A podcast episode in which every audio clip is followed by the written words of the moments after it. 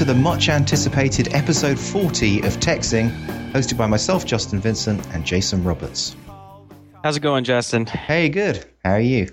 At the big 4 0. That's right. We've reached podcast middle age. yeah. So, um, we've got a lot to talk about. Um, where do you want to start? well, let's start with uh, why don't we start with um, TweetMiner and, and y- you know what you've been doing with that? I think you have a lot going on. Uh, okay, sure. Um, so I, I rebranded TweetMiner to Plugio. Okay. And uh, the reason why I did that is because uh, I well mainly I decided that TweetMiner is going to do more than Twitter. It's gonna it's gonna basically be a, a complete social management system. Right. And um, I think that's a good direction and a good future for it. And uh, I'm also kind of worried being completely tied into Twitter um, because of some of the stuff that they've been talking about recently. And I think that you know if you if you just kind of put all your eggs in one basket, it, it is possibly slightly dangerous. You know, you saw what happened to me when they when they decided to shut me down. Right. Well, I mean, a couple of things with TweetMiner. First of all, right, your TweetMiner sort of gives the impression that it only works for Twitter, so you're limiting yourself to one platform. Yeah. Form uh, Miner, like you know, first of all, I'm not even sure what. I mean, that's very limiting. If you're simple, if, It if- seems like kind of like a searchy, almost like as if you're might you know. In fact, it almost mining. seems slightly naughty, like as if you're data mining or something like that. Yeah. Yeah, and the fact it was a .NET wasn't great either. Yeah, exactly. Um, so plugio.com. Yeah, I think that's much better. I think it. I mean, it doesn't really imply any particular service. It gives you some flexibility, some latitude to move around if you start focusing on one uh, type of feature set versus another, and uh, I like it. I think it, I think that works. Yeah, and the, the other the other nice thing about it is um, it sort of sounds a little bit like being plugged in. So you're kind of plugged into all of your social media.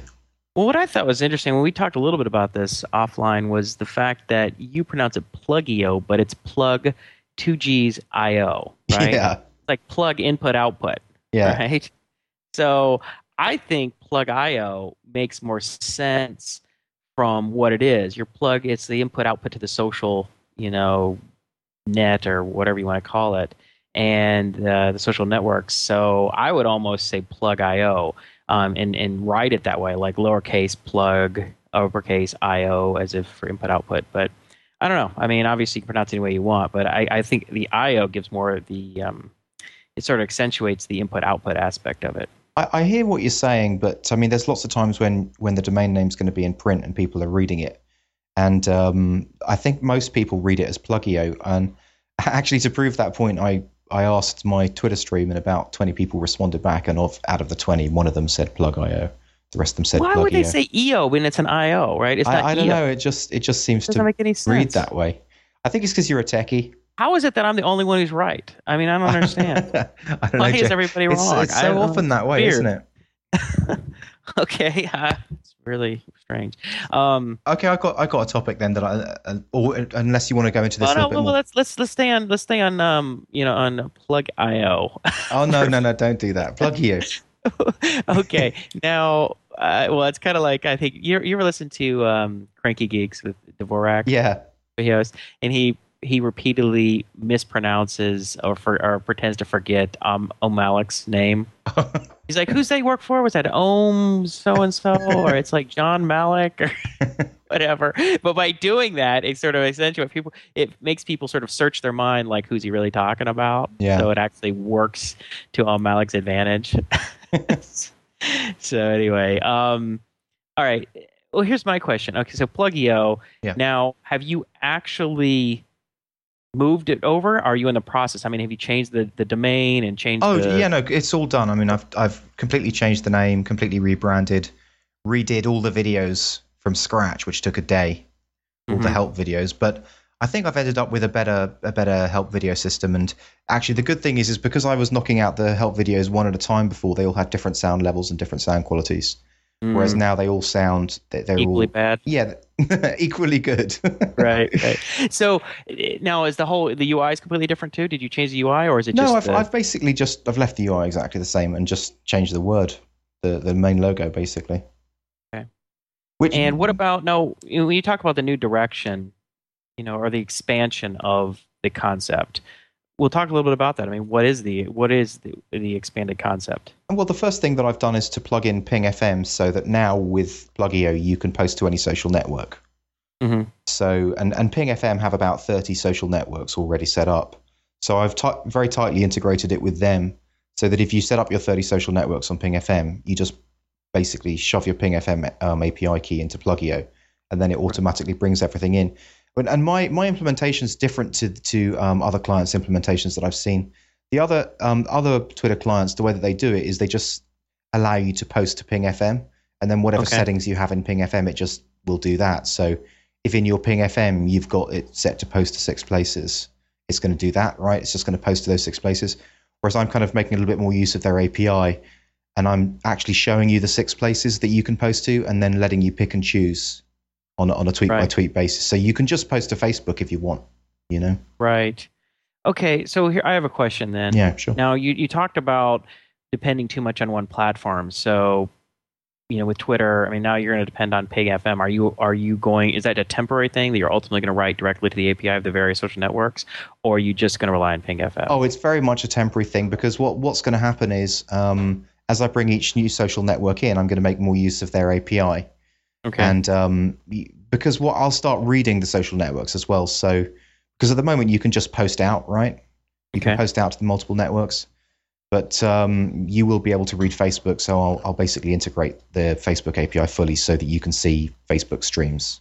You know, right. comments. So it's it's, it's stuff. a nice it's sort of a nice half step. You get there quickly, and then you, it's sort of getting horizontal, and then building the depth. They're getting breadth, and then Yeah. depth.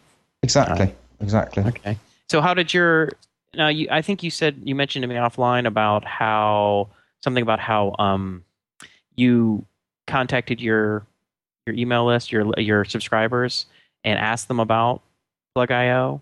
Didn't you get some feedback on that? Plugio. Yeah, well, uh, well, actually, I mean, that was what something that I wanted to talk about was that um, I basically created a um, a kind of constant contact email system within TweetMiner, within Plugio. I'm saying TweetMiner. So basically, you know, ra- rather than go out and buy some software, I, I mean, it only took a day to be honest, and it's Right. just um, it segments the list so I can send emails to people who have logged in within the, la- within the last week or who've purchased something but then not logged in within two weeks or whatever. And so I've started, uh, you know, actively communicating with the client base. And well, what uh, a strange concept. and it really makes a difference. I mean, it's really, really good, especially being able to segment the user base in that way.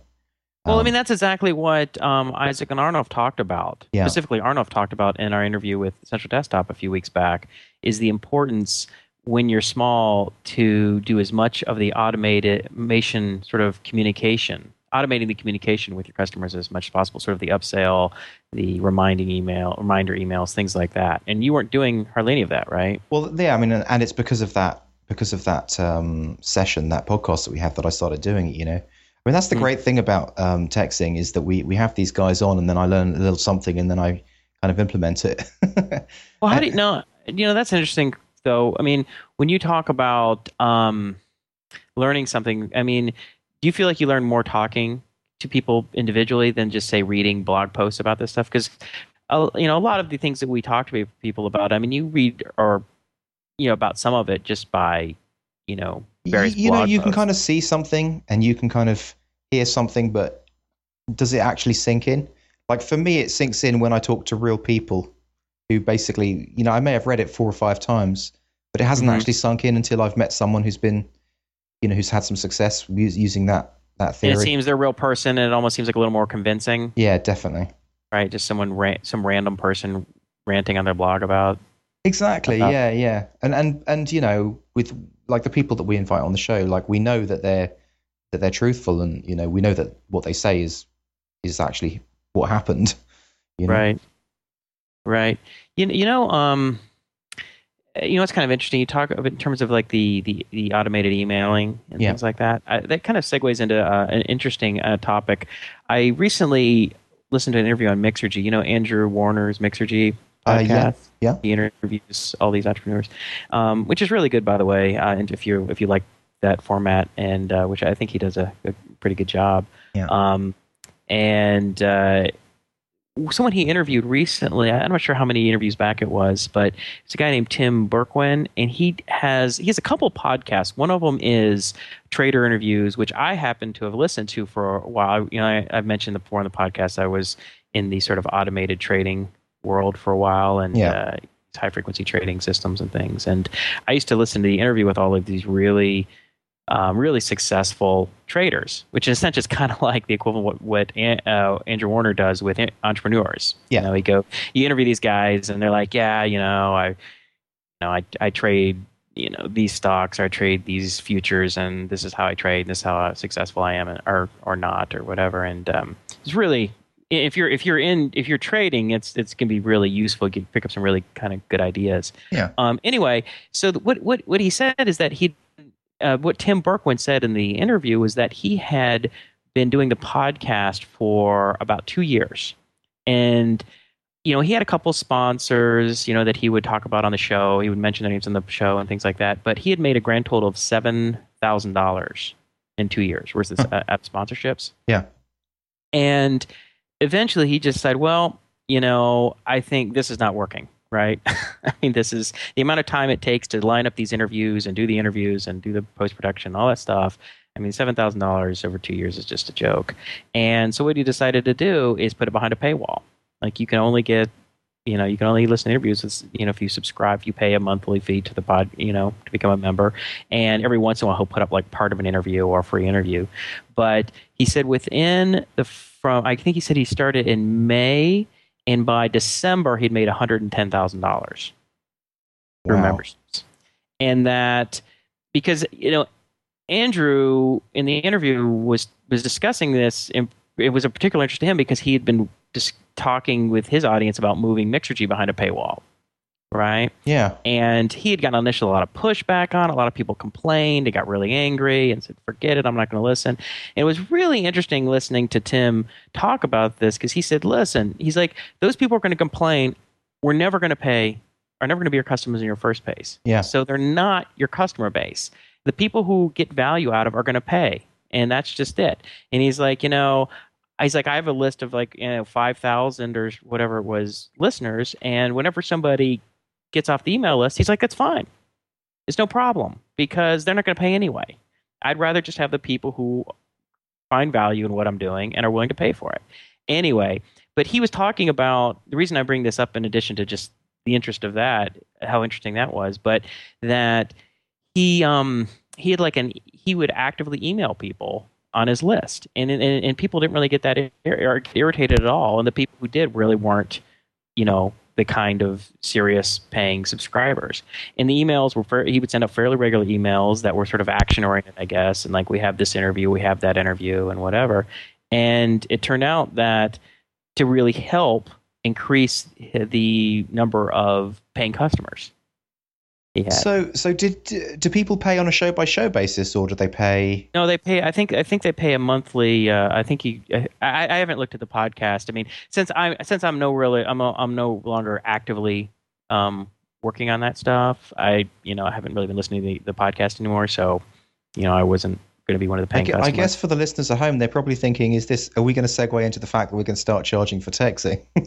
no, I don't think which, we're. which we're not we're not going to do. Um, there's certainly no plans for that for the moment, so don't worry about no, it. No, I, I, don't. so, uh, but uh, anyway, the what was interesting though is about the emails is is Andrew was like, well, aren't you just really piss people off? You know, you know, people feel like you're spamming, and he's like, no, you know, he's like, he's like, the reason you do it is because it actually works, and if you send regular emails to the people who are your serious, you know audience or serious paying customers, they don't mind it. And if well, they've and, also got uh, an unsubscribe button at the bottom of an email, or right. they can send it to spam or whatever. I mean, yeah, no, I mean, of course, that that was the first thing that I put in was to make sure that people could unsubscribe via the website. Um, and I've you know been looking at the stats, and very few people did unsubscribe. So, well, so I, it it seemed that you know the the email list he really worked to build his paying customer base. Yeah and um, and what happened is the people who tended to people would either unsubscribe or not, but it usually happened right away. Yeah. And the people who stayed on, you know, became paying customers. And um, I don't know. It uh, it was really interesting, but it, it, it kind of reminds me of what you were talking about the six how how much seemed like it helped to start uh, sending out emails to your customer base. Yeah, I mean it, it, it completely helped, and I will also say that it also um, drove sales to go higher as well. So Right, what because what numbers- happened is because I basically sent I sent out one email to everyone who'd subscribed, so that went out to like three thousand people, and I just Hmm. said, look, you know, uh, this was when it was still TweetMiner. Like TweetMiner's been really updated. There's a whole bunch of new features in. Check out this page here, and then it was just the the demo page with the videos.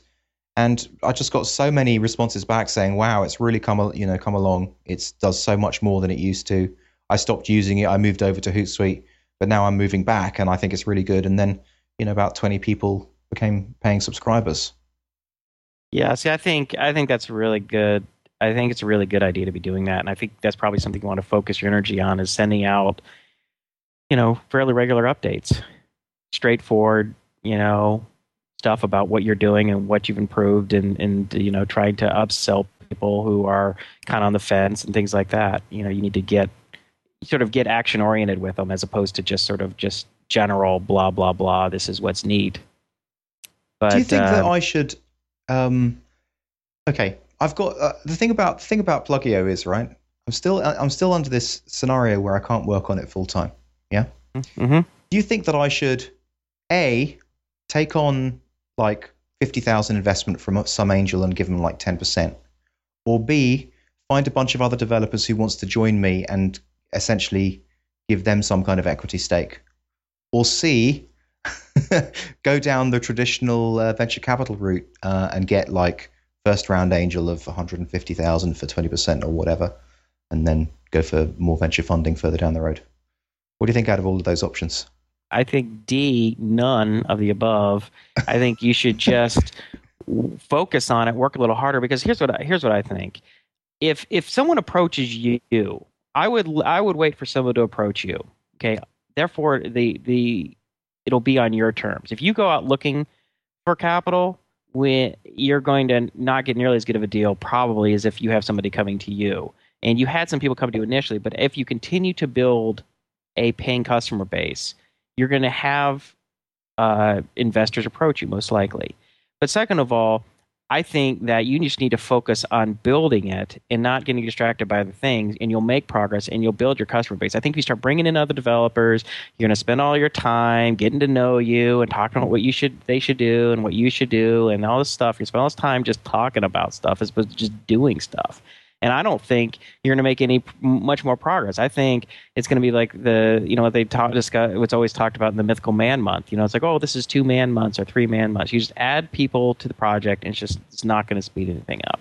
And I think spending a bunch of time approaching v- VCs and trying to raise money and all this stuff is just going to waste your time. Okay, so could you do App Ignite um, on your own? Like, well, I am, you know, or I'm doing it with Guion, but I mean, I only work on it, you know, an hour, hour and a half a day, and whatever. Oh, well, hey, you just busted out the name. Did I? Did you? Did you not? No, we have not announced the secret project yet. Oh. So we'll uh, we'll talk about that in a minute. We'll, we'll talk about that in a minute. So okay. so anyway, um, I th- I just think I think you you've gotten over a lot of the hard part. You got you got something built. You got a customer base. You hit some bumps in the road with Twitter turning you off and then back on. You rebranded. You're doing all this stuff. I just think if you just allocate, um, you know, a couple hours a day of really hard focused work of development work and then whatever a little bit extra time we need to do customer support, I think you'll be doing fine for what you're doing. And I, I just think that'll be your most direct path to getting to the point where it's you're making enough money off of it to actually live off of it or, or, not, or not have to uh, take much consulting work. I think if you bring other people on, then it's going to be like, well, you know, how much money do we have to make then to pay them and to pay you and all this kind of stuff. I think it's going to be a, that- a Okay, so slow- what about? slower uh, hold on a second. So what's wrong with option A, taking say fifty thousand for ten percent? is I think you'll end up spending the next six months having lots of conversations with people, and st- something may or may not happen with it, and it's just going to distract. No, no. you. I mean, like if I can just get like a, you know, like a, a friend or something like that. well, if you can, if if if you can, if you can raise some quick money without having to waste a bunch of time talking about it and thinking about it and worrying about it, then yeah. Okay. Because all that time could have been spent on just building Plugio. yeah, I see what you mean. And- Yeah. You know, I, I just, I just, I just get very, I'm very wary of the meta work. Yeah. You know, I mean, and it so extensive because I mean I know I mean I sucked up a year and a half into doing that meta work for another project and then it turns out Match that API. yeah. Mash API and, and no one you know no, none of the VCs are going to buy it unless they see a working product. Right. And and you know, and it's like um you know, I think you should follow kind of the 37 Signals Basecamp approach, right? They did it for 10 hours a week. Yeah. They got Basecamp launched. And then they and they they did consulting work as a firm Yeah. and to pay their bills until, you know, Basecamp and then I think, you know, Backpack or whatever, primarily Basecamp Basecamp was able to pay the bills. And I think you should do that rather than um, doing it some other way. I think you uh, you know instead of a firm, you're just an individual, but you're doing you're accomplishing the same thing, and you're it's you're you're lucky in the sense that you have the talent to do the design and the coding, and uh, you don't have to bring a bunch of other people in to do that. You're you have both of those capabilities in yourself, and so you can just make it happen. So it's just a matter of just sitting down and doing the damn work. This is why I like doing this show, ladies and gentlemen, because Jason essentially is my conscience who uh, stops me from going off the straight and narrow and, and keeps me hard at work on what I'm supposed to be working on when I'm always looking for uh, shortcuts. you are. You're like, I don't want to do this. I want to bring other people. It's like, well, you know what? You're just going to bring headache into your life. You're going to bring distraction and headache and meta work. And, you know, just stay focused. Just put your, you know, which the head. Okay, okay, okay. I, I hear you. I hear you. Let, let me let me just change the subject for one second. There's something I've been wanting to talk to you about for about two weeks, and it's just just very quickly before we bring in your secret project, right? Right. And this is wine.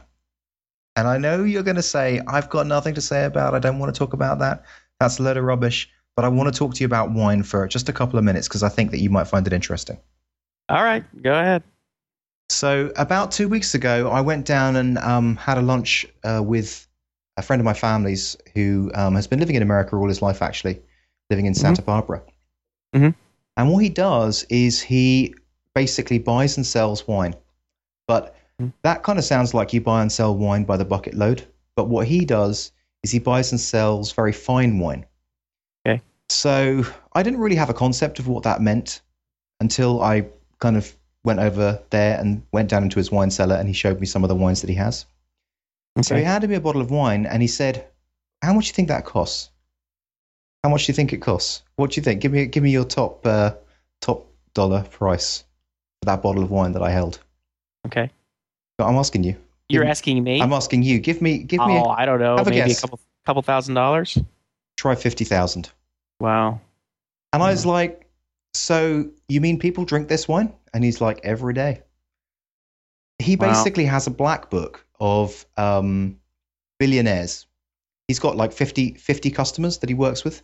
Okay. and he constantly travels around the world and he just finds wine for this for anywhere between 5000 and 50000 maybe even more a bottle and these Right. people drink wine at, for that cost for their just normal drinking wine because Wow. they're, they're on such a different stratosphere of wealth that you know a $5000 bottle of wine to, the, to them is like a $20 bottle of wine to us right. Yeah, I guess it doesn't matter when you have that kind of money. I guess it doesn't really but doesn't it seem bizarre to spend that amount of money on it. Yeah, just like as a con. I mean, it's it's just you know you drink it, it's gone.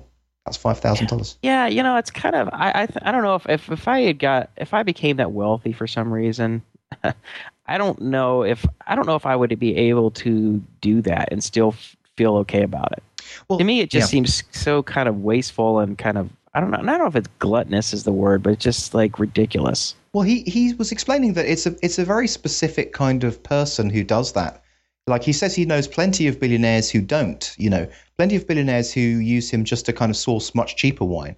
You know, maybe a couple of hundred bucks a bottle or whatever, and they will shift large cases.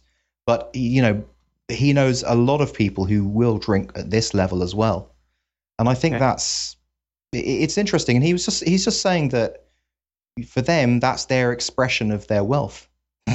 you know, and um, Okay, I, I don't know expression of their wealth. I mean, what does that even mean? I I don't even know. I mean, wh- what does it mean to express your wealth? Like Well, I have to show people that- how wealthy well- I am, or I have to show myself how that I have wealth that I can I, I guess bless. okay. Um, it's like okay. If, Uh, if, here's the one thing. I guess the thing. no, no, no. money does. See, one thing. Here's one thing I'm saying. no, no, but I'm, I want to say one thing to you. Go ahead. Sorry, is if you because you know you talk about Premier League football and all that kind of stuff. Yeah, and you talk about the different the base league and the different classes, right? So it, it- when you're in the lower leagues, football life is about a certain kind of thing, but as you move up through the leagues, it means something completely different, including the cost of the players, etc., etc. So you're kind of swimming with fish. You're swimming with other fish who are billionaires who drink bottles of wine for five thousand bucks a pop. Yeah. Well, see, I, I don't know. Money doesn't really impress me. I, Yeah. I've known a number of people worth hundreds of millions of dollars, and it just doesn't. It doesn't. You know, I've I, I haven't seen anything about it that really makes me really impressed by it.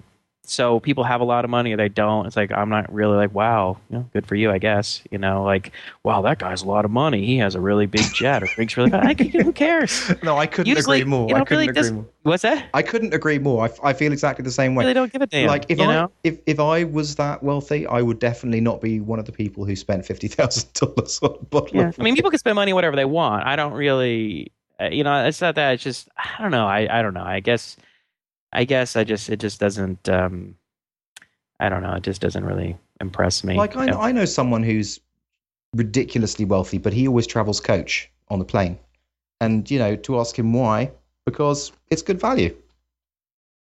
Right. Yeah. No, I don't. You know, it's like at the same time, I don't know if I would, if if if I could, you know, ride first class and have a nicer seat. Maybe I'd do that. I mean, there's there's something between like spending money on something that makes you a little more comfortable. It's another thing with just going over the top, just to like, especially if you're like trying to show off, right? When you're trying to show off, impress people with wealth, that I find that annoying. Well, I find that kind of ridiculous. I mean, I, I, I think that drinking a fifty thousand dollar bottle of wine on your own would be absolutely sad, and drinking it with other people is just showing off. So it's just it doesn't make sense to me. I don't know. Yeah, yeah. So anyway, what's a- anyway, so I thought you I thought you might find that just a little bit interesting because it's not so much about the wine as just about the the How do you know this guy? It's a, uh, a friend of the family's. Um, just I've known him since I was since I was a kid, really.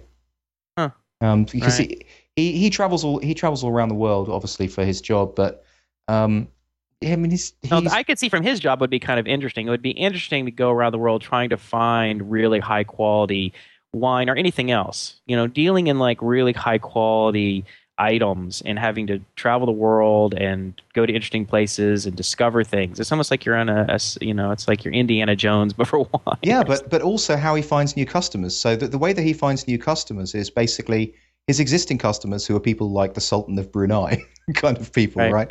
So they'll have a party and they're oh we must invite we must invite this guy. I'm not going to say his name, and so he'll then Right. go to the party and he'll then like hobnob with people and then find you know one of these other rich people, you know, one of these other sultans or whatever will say, so what do you do? Oh, you know, I buy and sell fine wines, and and that's basically how he meets his his new customers.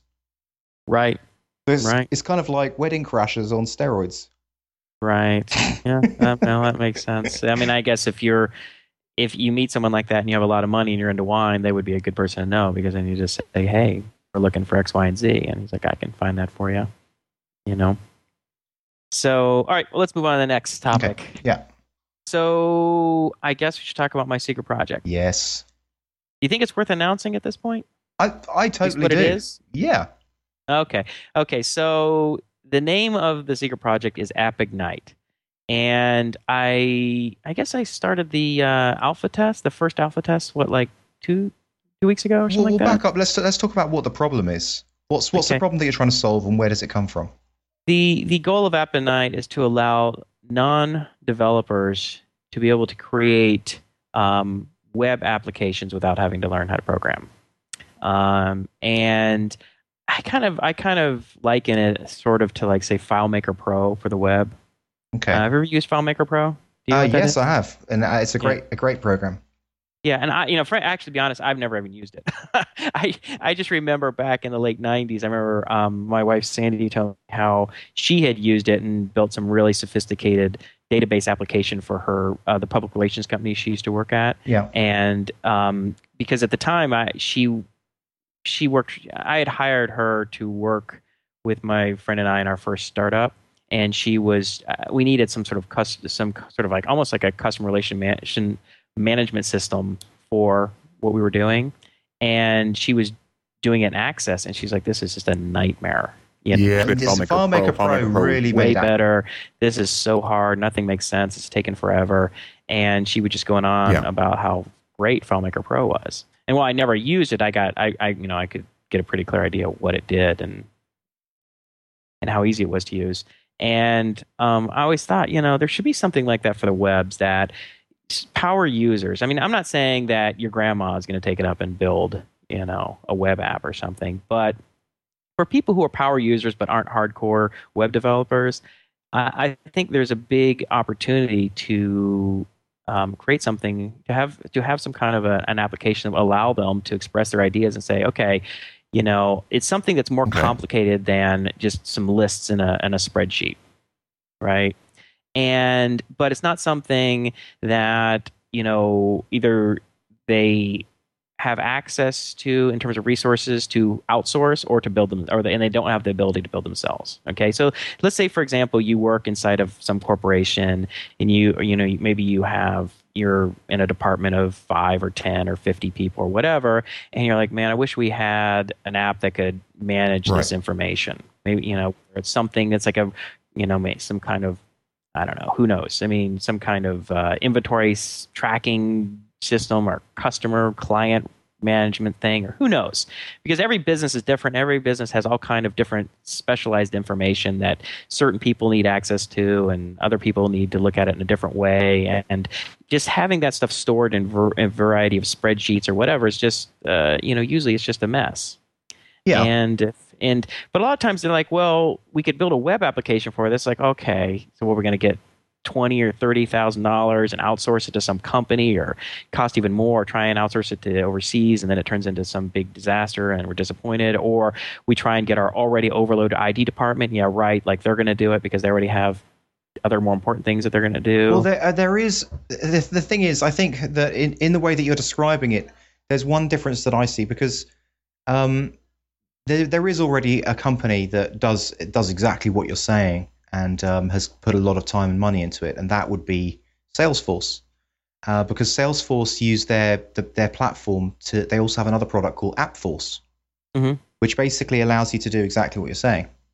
Mm-hmm. Um, but I think that the the neat thing about what you've got, what you're doing, is that it's it allows it's going to allow people to plug in a lot more custom code, um, and it the whole like the skinning thing and just really making it your own, all that type of stuff is going to be much, I think, better and have a much more um, freedom with with AppIgnite. Yeah, I mean, my goal is to create something that is mostly wizard driven. Yeah.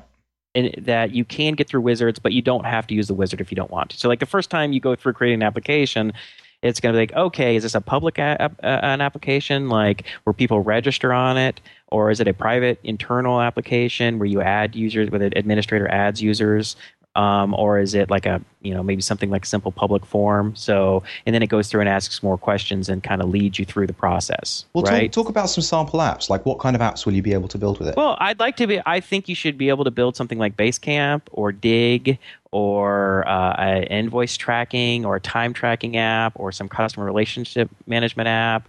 Um, you know the a, a, friend of mine, they, the Mark, the guy I'm building the um, the iPhone app with, yeah, and he needs they need a web um, a, a, web uh, site that allows that they can allow their customers to build out some very sophisticated data system that go that feeds into the iPhone app. So, I can't really talk specifically about it. Okay, so you, so AppIgnite is is kind of um, versatile enough to actually feed into their iPhone app. Actually, well, it's not building the iPhone app itself, but it's building the website where yeah, the API. Customers, but yeah, exactly. It built it, it. Not only did it generate the API, but it built all the forms and the list views and the object views and everything else. So he just sat down next to me and he's like, "Well, we have to be able to create these, and these objects have you know a one to many of this and a many to many of that, and da da da." And um, you know, he just did it. I just kind of told him. I said, "Oh, make sure that you know." I kind of let him through it a little bit because obviously, as as you've seen in the alpha test, the UI is very sparse. There's no there's no real directions or anything. Well, it's So- a, it's a very big problem to solve, and um, I mean, if it just for, I've I've looked at of what you've done so far, and I think that I can probably explain where it's at to the listeners quite well if I say something like, imagine Ruby on Rails um, or Cake. Imagine that with a a, a WYSIWYG wizard, and basically you you can build out. So so you can start with your basic CRUD stuff, um, but then there's a whole bunch more uh, built on top of that. But that's where it's that's kind of where it's at now, a little bit more advanced than the basic uh, Ruby on Rails stuff. Yeah. So I mean, the engine does a lot more than that. So like the generators, the stuff that generates the applications, Yeah, um, um, will do more than what's shown in the API. So you it, you've you by looking at the UI that you've experimented with, you've seen maybe twenty five percent of what's built out. I understand. Yeah, Um, so it's even much more bare bones than what's actually there. I just need to spend more time doing that. The problem is I had to the last ever someone that started the alpha test is that there were a couple of types of of, of relationships because I had to build the the object relational manager. Right. the ORM itself because and the reason I felt I had to do that I went and looked at all the ORMs and they just were not as as flexible and as comprehensive as I needed it to be to do everything I wanted it. And so I had to build it from scratch. And while it's painful and it took more time it now gives me sort of the confidence that there's anything I want this thing to do I can make it do. You know it's not like there's some magical you know code that I'll never understand and I just have to work around. It's I can make it do what I want. Now but but doing that there was a few types of relationships that you know they didn't work that w- weren't handled quite right. And the, all the alpha testers came in and they did the exact same two or three things that it didn't support. And it just happened that they weren't trying to create real apps. It was just like well what's the first thing you do? Like the first model that's sort of implicitly created is the user model. Yeah, right? Or the mus- user data type right you know username email password or whatever. That's just sort of automatically created. And the first thing everybody did is they created some uh, you know second model or data type called foo or whatever and then they started creating a relationship back to user. Yeah, that object but in fact the relationships to user are already implicitly created on the when you um, create or modify an object. So already had these sort of implicit relationships. And while you can create additional relationships it didn't deal with aliases for you know model multiple model to model relationships i hadn't built that in but everybody did that I, I think that yeah, no, yeah, absolutely. I, th- I think the the first thing that you should kind of build with it is is tools that you need, such as bug track, for example. It could it be? I mean, it could it easily build bug track system? yeah in fact i already did one i already i already just created one for myself like an issue tracker Okay. um, that has like a description and a priority and a status and a you know a category and things like that. Each one of those are are have you know are lists or sort of it's like a reference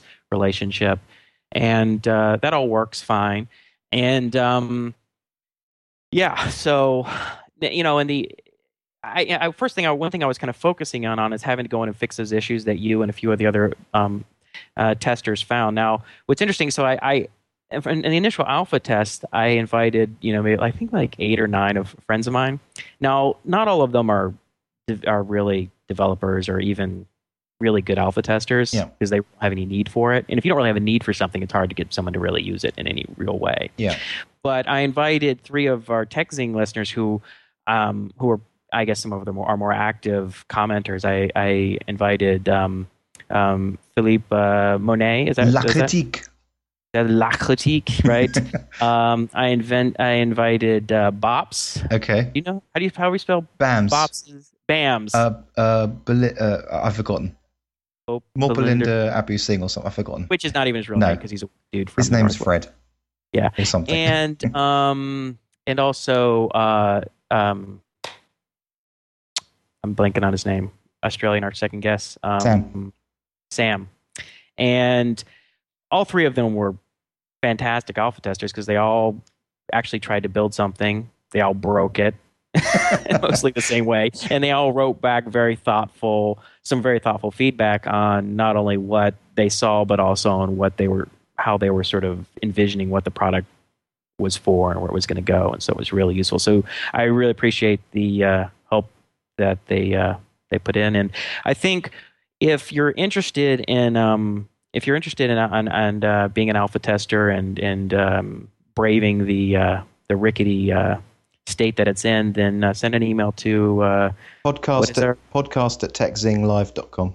That's right, and uh, and uh, just uh, and I will add you to our alpha test list. Um. Oh, oh, and just just since we're saying that, if you want to attend the Mash API webinar, which um, I'm going to be presenting Mash API as if you were a bunch of uh, investors. Um, I've we've already got 25 people signed up for that. So once again, if you want to see the Mash API concept, which I think could end up being an open source concept now, um, just send an email to podcast at techzinglive.com. Anyway, sorry, Jason, back to you. Yeah, so a little bit more on AppIgnite, if you don't mind. I have a couple things I'd like oh, to. Oh yeah, lots more. I want to. I really want to get into the nuts of it. So it's kind of interesting. So what the, the, way I'm thinking about it too is okay. There's there's there's sort of the the my focus is on the power users, the power user non-programmer group. So okay? basically, people who can use a program like FileMaker Pro, people who yeah. really know how to tweak they can, Firefox or use, something like that. Yeah, they can use Photoshop or whatever. Yeah. Or maybe they even kind of programmer, but not really a web programmer. Yeah. They're like, eh, you know, I because it takes a lot to build a full fledged working web app right? And, it, and at the very least, takes a lot of time, not only a lot of, of expertise to make something work well.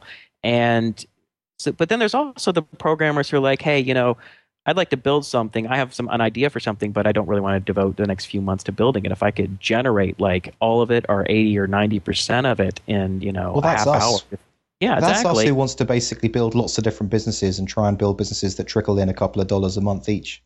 Yeah, and then you say, okay, well, you know, there's like a few custom, really custom queries I need to be right, and there's a few things that I need to add in. There'll be hooks or, or ways that you can write some custom functions um, so that it for, sort of follows the philosophy that easy things are easy and hard things are possible.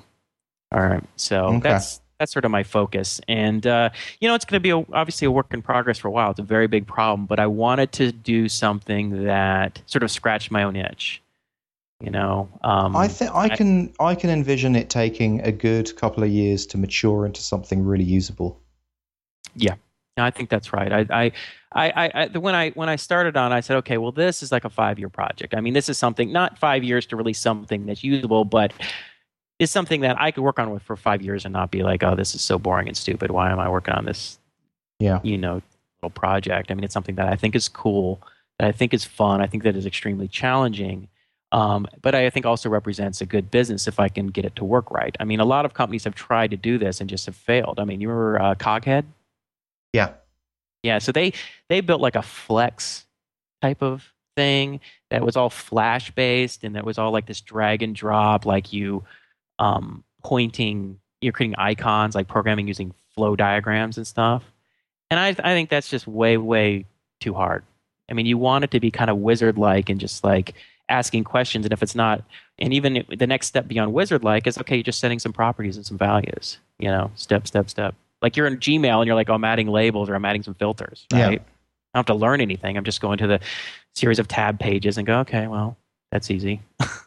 and that's, but once you've gone through the wizard, or a variety of different wizards. It could be an application wizard that could create new data type or model wizard that could create new view wizard or add property wizard. But after you've done it once, you're like, oh, I, I don't really need the wizard. I can just look at the property tabs or something. Okay, so how long would it take uh, a new person to build, like who's relatively proficient, who understands the system, to build an unskinned Digg clone? I think you know let's let's give it like a few more months for it has all these pieces in place, then hopefully they should be able to generate something in you know 15, 20 minutes. I mean, so you can bu- you can basically build the essence of something like Digg, and you'd be able to build a rating system and comments and all that stuff, right? In fifteen minutes, or Basecamp, or Twitter, or a simple social network like Facebook. Like I have friends and I have photos and I have a wall and this, you know. And once you understand, once someone goes, "Oh, I understand what a many-to-many relationship or, or a has-many relationship is," I understand what a pro- difference between a property and a relationship is. Okay, that's obvious. And then just boom, boom, boom. And then what I'll do is I'll have pre-built a lot of different applications, so you can take those and like there might be a simple pro- project management app. You can just say, look at this. You can look at the code, and you could either clone it and just okay, I'm going to clone this, and I'm going to go in and change it, or you can maybe walk through tutorial and say, okay, this is how we built, you know, this kind of app You know. So will you be able to do like have a property for every? So, uh, well, you probably haven't thought of this, but I was just thinking that one thing that might be easy is every row you could have like a property that said has comments or not, right? Uh, Right. and if people just check that property, then by default that thing can have comments. A property can have comments. No, uh, so every row. So let's say, for example, it was Digg. So you were submitting you were submitting a link or whatever. So you had your data field. Well, here's here's a question, right? if if I, if you're creating uh, Digg or something like that, can you name all of the different fields to whatever you want? Yeah. Okay. Every so, field can have its own name, and every in every model has its own name. And a model, when a model is referenced by another model, it can have an alias. So, for instance, like when you when when um, a user creates an object, well, that object say points to the user, but you can call it owner, for instance, or creator or something. okay. author. So so if I'm doing um. Okay. So I'm building Digg. I've got the user I've got the user table set up already. So the next thing I do is I add my bookmarks table, which is just basically the links that people can submit, and Mhm. then I add my comments table. Is that how it works? And then each of the comments can be tied to any individual bookmark. Like how do, is it because you you set up the relationships? You set up uh, one to Yeah. many, right? Is that the way it works? Right, right. You'd say, okay, so a um, a uh, a bookmark, a bookmark model has a uh, a one to many, so it would have a belong, so it would have a uh, has many comment, okay. and, And- then therefore generate all the forms and and views and all the relationships and everything based on that. And so does that does that mean then that there would automatically be uh, some kind of user input to add comments to the bookmark model? That's right. So when you look at a bookmark, there'll automatically be a you know add comment, and if it's an if it's a many to many, then you can add a comment or create a new one, or you know there's kind of facility for doing that. And yes, so the answer is yes. So yes. what about if you want to in your system, you also want an administrator of the system. So this person creates a Digg and they want they want to be an administrator, but they also want other users. And the administrator can go and delete and moderate comments. How does that work? Right, right. So every model has um, has I guess um, there's there's what there's there's view, edit, delete. I think there's one other. I'm just blanking on it right now. Yeah. There's four different types of actions that you can take Right. for any type of model, and those can be assigned, um, you know, anyone, registered user, uh, account. So like Basecamp might have an account, like someone sets up an, an account, and then there's people who are part of that account, Right. um, or administrator. So there's four Okay. different types. So, you know, you could say, well, like in Digg, only you can any any registered user can add a link, a bookmark, Okay. or uh, comment, but you can only edit your own comments um, or your own link, right? Like you edit and like Yeah. ten seconds, like oh I crap, I misspelled something, right? Only an administrator probably can delete a link. Only administrator can maybe add a section. I, I mean, I don't know. I'm just kind of making it up, but right. I mean, I think I think I, think- you know, Guy and I were talking about it, and I said, all right, I think this will encapsulate 95% of what people want to do in the first sort of well, it, stage of this. the only thing is it doesn't deal like from because because of Mash API. I know this. It doesn't that that approach doesn't deal with the social aspect. So um, you're probably also going to want to set up groups because, for example, when people build an app like a social app, let's say they're building Facebook, Right. um, then each each one of your users needs to have you know friend permissions to be able to say, okay, I want this person to be able to see my profile. I don't want this person. So that's like a sub a subclass of permissions on a per user basis that's purely related to the app, not related Right. to not related to the owners of the app. No, you're you're absolutely right. In fact, we, we I thought about that. I was using Face. I was you know because I had listed about 20 different sort of web applications I wanted to kind of run my mind through every time we're adding a feature. Like, okay, so what is you know Basecamp is one example. Twitter was an example. Uh, you know, whatever. I, Facebook was an example of, of different types of. You know, a CRM was an example. A bug tracker was an example. A, you know, all these kind of things that could stretch what you can what it means to be a user or have permissions or what a view looks like or whatever. You can do a lot with a basic group system. I mean, Mhm. basically, if you take if you take a cue from um, Unix and the Mm. way the way groups work, and and so basically you can have multiple permissions per group, but also a group itself can act as a kind of permission statement. Yeah. So in fact, that was when I said account. That was like the group. So that was a type of permission system. So I came up with the concept of permission system that the Right. app has. Is it uh, a public or private, or is it uh, group based or something? I can't remember. That was something I hadn't hundred percent fleshed out on the group basis. hey, listen, it's going to be emergent. This this thing's going to happen as as your users use it, as they need more features, and when the first person comes along and tries to build a Facebook, then they're going to be bugging you like twenty four seven. Well, yeah. Well, so Mark, who's using it to build the uh, the the the web version for his mobile app, Yeah. right? He's like, you know, he's actually used it, and he's actually building it and using it, managing all the data and adding all this stuff. And I'm like super excited watching him. Like Yeah. the day of the first day of the alpha test, he's like, well, first of all. Working in the iPhone app, and he's like, Jason, uh, it's like, I, it's like, so we got to build like a website. Like, well, we need this, and it has these kind of objects. I'm like, uh, you know, that's going to take build. I'm like, you know what? Let's just use AppIgnite Yeah. we'll just generate it. And so he's like, well, can I use it? I'm like, yeah, go ahead. So he's sitting there and he's using it. And I'm like, well, you know, I'm kind of guiding. I'm like, whoa, whoa, don't, don't, press know, like, sure. that. don't click that. You know, everything's going to explode. I'm like, yeah. But, you know, he did it, right? And there, not, there was like, you know, I think he ran into like a dozen bugs. I'm sort of scribbling down in my notes. Oh, yeah, I got to do that or going to do this. But he got it work and he's just like shaking his face like, oh, this is awesome. I love this, you know. and uh, so I'm getting really excited, right? So that's just what you want to hear when you write software is your first user's like, you know, their eyes are lighting up and they're like, oh, I love this.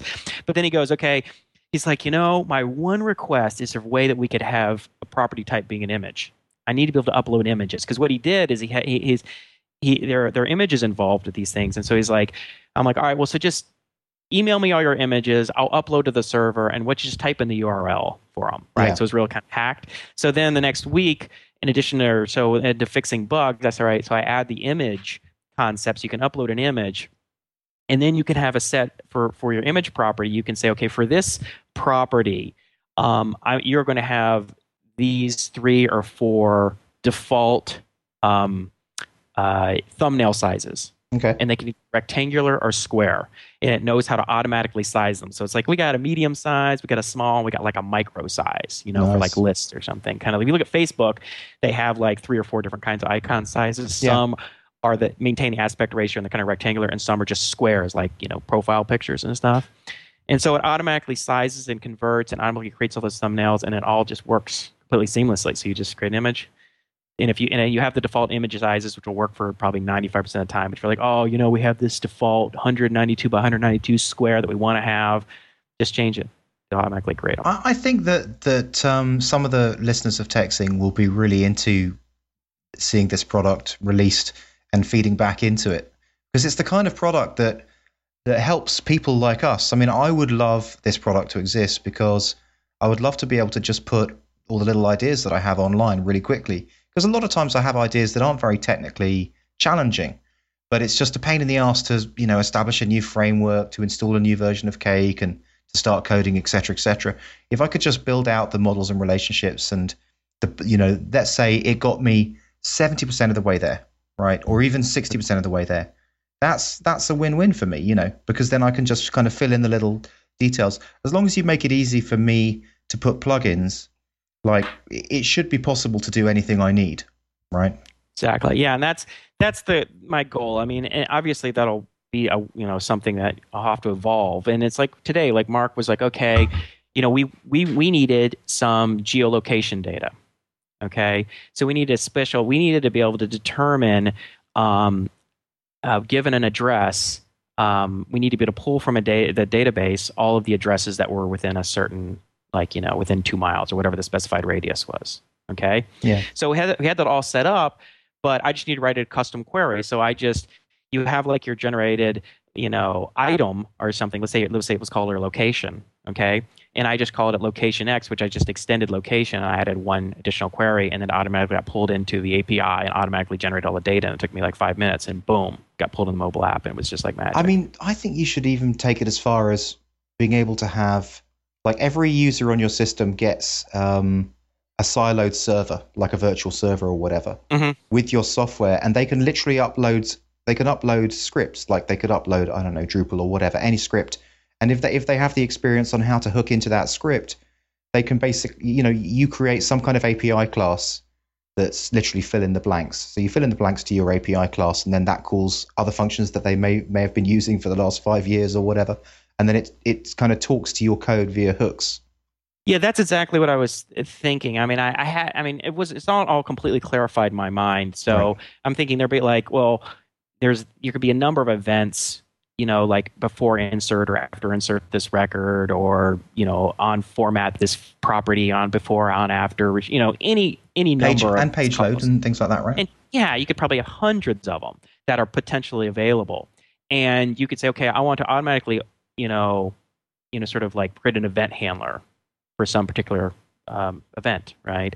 And um, do that kind of stuff. And I think there might be like a three or four different ways that you could interface with it. Some might be really easy that you know we might have some kind of way that you can just write JavaScript to just write some simple formula or some simple formatting or something really simple logic. Or if you want to actually call like a you know PHP or or Python or Ruby class, or you actually want to make a REST call, or you know, I don't know, or do a plugin system. Like say, there might be like three or four different levels that we scale up, so that you know, if it's not like built in through just a you know a wizard or setting a property, but you don't have to go all well. If you want to do that, now you got to install a whole new cake and do all that stuff. People are like, you know, forget it. Yeah. right. You want to have it scale up. Like, oh well, actually, just really this one property is just a calculation of these three other properties and has a couple if thens. Okay, fine. Well, you can write that in four lines if you know how to write, you know, a simple code, a little bit of code. Now, one thing that you're talking about, which is interesting, but I, I've never done this, so I don't know a whole lot about it, which is like sort of the virtual server right. approach. So what I did is for every anytime you create an application, it creates a custom, you know, creates like sort of like a, a subdomain and it creates a um, well actually it doesn't create a subdomain it just creates a folder and a subdomain maps to that folder yeah. and it creates its own and you have your own database with your own you know user privileges on that database. So you don't have access to anyone else's database or anybody else's folders. But for added security, you know, what ideally I guess you'd create some kind of virtual server that has all of that, so it really locks people into their domains. Well, so yeah, what you what you do is you you basically use, um, you know, actual virtual hosts per per client, and then right. you'd set them up with it. I mean, basically, you would be like a hosting provider. It would be exactly to be honest, you should probably kind of build it on pre-existing um, control panel software because you know most control panels already have APIs that you can plug directly into. So you could right. you could license some control panel software, and then it comes preloaded with um, the AppIgnite code base. Right. Um, that's well, kind of a long term thing, though. Yeah, I don't know if I want to because that sounds kind of um, I don't know. I mean, what I would like to do, I see. I don't. I haven't. I've done none, re, no research in this area, and I don't know a whole lot about like server administration. right, so, right. anyone out there who knows about this can be like, Jason, Jason, Jason. All you need to do is X. so, uh, if you do know, if you have some ideas, sure, feel free to send me an email or a comment. But it's but just, I mean, with with. I'm um, sure, but I was gonna say is, I'm sure there's just, there's probably some free or open source Unix tools that'll kind of you know provision certain sort of like virtual server that you know okay well anything that's has this folder set, has this permission set, has this database, and can access other things, and that would be sufficient for the yeah. Well, I mean that's it. So basically, you add an via the API, via the control panel API, you add a new subdomain, and what it does is it creates a Unix user, it creates the folders, it gives the folders the permissions of the Unix user, it gives the Apache the permissions of the same user, etc., etc. So it silos each person into their own server system, and then you just you know tack on your code base so it's, it isn't right. a huge big deal. But I mean, I right. can understand why it's something further down the line, right? yeah, what's the kind of thing? It's like I don't know. I've never done it, and I was like, well, I can get to that later, right? Yeah, Let's just yeah. get the system working, and then we can put up real serious security walls between apps to really lock things down. But you know, from my first, for my you know alpha tests and beta tests, I mean, you know, I think pretty people will be pretty well behaved and aren't going to be hopefully trying to wreck the system. I mean, you never know, but I'll do my best to, to uh, keep everything locked down as I can without using that. But I will get to that as soon as possible because one of the things I want to be very, of course, very careful with is security and and um, backing up people's data because that's obviously a nightmare if you lose your data. Okay, so for anyone who's new to the show, um, you may think that we've been talking about Jason's project AppIgnite for a long time, but I'll tell you, we've been waiting for it for even longer. We've been we've been waiting for this thing for like nine months to actually appear. So it's it's a it's a phenomenal day that it's been named and that it's really out there and it really exists. And all that time, he really was working on something. Yeah. Well, so here's the thing: we started out, you know, Guyon. Guyon has been kind of my partner in crime for a while. Right. He um we were working. He, I had contacted him years ago, back when I first started working on Preezo, and that was like 2005. And he just worked as a consultant, and we would work together on that. And we got to be good friends. And he's just a really bright guy and a great developer, and it's just a lot of fun working with him. And um, after Preezo sort of ran out of money, it turned out it was just about the same time where he was in the process of moving his family from uh, London to uh, Norway, Oslo, I think. Right. Oslo. And so he was kind of out of touch for a few months, just you know, busy moving. And but then he got back in touch with me. He's like, okay, so what's uh, what's going on? I'm ready to get back involved doing something. You know, I mean, he got a really cool job, but he had fun just working on other stuff. And at the time, I, I was still doing some of the automated. I'd, I'd kind of put my foot back in the automated trading world, and so we we we collaborated. He worked on some of that stuff with me for a little while, but then I and then what I was doing at the time didn't really pan out. And I said, all right, why don't we do something on the web? Let's build something really cool. Right. and I had a couple ideas, but AppIgnite was one of them. And I kind of, you know, the, the, this other idea I had, um, we were weighing them back and forth, and it just turned out that AppIgnite was more in line with what where our expertise was. Like we really knew kind of how to solve the problem Right. or at least how to approach it. I mean, it was it's a very hard problem. A lot I don't know how to do about. There's things about it like, well, I wonder how I'm going to do that. Well, a lot But- of people have tried it. This is the thing. I mean, it's not you're not the first person. As you said, um, other people have tried it. So that's why I think it's a fantastic thing to win if you can do it. yeah, you know, and I'm you know, I'm just I'm just trying to build. I'm trying to build something that is the way I'd ex- I'd want it to be. I want it to be really easy and really simple, and uh, you know, and I'm I want it to be like a, a bank ATM in the sense that nobody goes at the bank ATM to do some kind of transfer some money or withdraw cash or deposit, and they're like, oh, dude, I just don't know how to do it. You know, it's like it leads you through the wizard. I mean, you can't screw it up almost, right? Now, I'm I want AppIgnite ultimately to have it for new users who want to go through the wizard process. It's that simple Right. you know and you know but for for people who once you've gone through the wizards a few times who i don't you know it's like i don't need to go through the stupid wizard you know just let me populate this stuff now one thing i will say is it was interesting um, sam had some great sam howley I that's sam's last name sam howley had some great uh, feedback he said you know he's like i'm not sure model and view and relationships are the best names you might want to call it data type and you might want to you know call it some other stuff which i might you know I'm Yeah. just by calling it because I called it model and view and I agree with that. relationship. You know, which is probably real. I mean, I, I was like, you know, is it data type or is it table or is it, you know, I don't know, is it view or is it like page? Should I call a view a page? We should call it a form. I mean, I don't know. Access called everything a form. Jason, You know? I, I think I think we've done um, a significant amount of time on this. I just wondered. No, I think we should keep going. is there is there anything that you want to finish up uh, with on this? Just because I know that no, we're we're going we'll to be be putting a lot of time in the, into this over the next uh, few shows. Yeah, yeah, yeah, yeah. No, I'm just excited about it, so I just you know can go on about it. So yeah, we'll um, you know, talk about in the future weeks. But last thing I'll just say is if you're uh, if you think this is something you'd like to play around with, please just send an email to podcast at techzing.com and I'll add you to the uh, to Te- the uh? TechZing, techzinglive.com techzinglive.com. That's right. because uh, the techzing.com is owned by someone completely different, and if you send it there, we won't get it. Right. Right. Okay. So what's next? Um, did you see the mother of all demos? The mother of all demos. No. I this is just a quick little thing. It's not it's not a big discussion point, but I just if if anyone hasn't seen this, I seriously recommend googling the mother of all demos and have a look at what's there because it's essentially a, a demo done in 1968 by some guys at Stanford, where they basically in 1968 they demo and it's filmed pretty much all of our current technology that we have today. They demo the internet, they dem- demo hypertext, they demo uh, search systems, link lists. They demo uh, shared shared screen sessions. they demo Skyping. I mean, it's just unbelievable. All this stuff built by these Stanford guys in 1968, and it's Oh, what was the guy's name? I, I was blanking me. He's like a really famous the um the main guy who uh, led that whole thing. um, I can tell you in one sec. I'll just go to the page. Um, Doug Engelbart. Engelbart. Engelbart. Yeah, Engelbert. Engelbart. Yeah. And Yep, it, yep. it really is amazing. Like it's it's an hour long demo, but it's split up into little clips where they show you all the different things.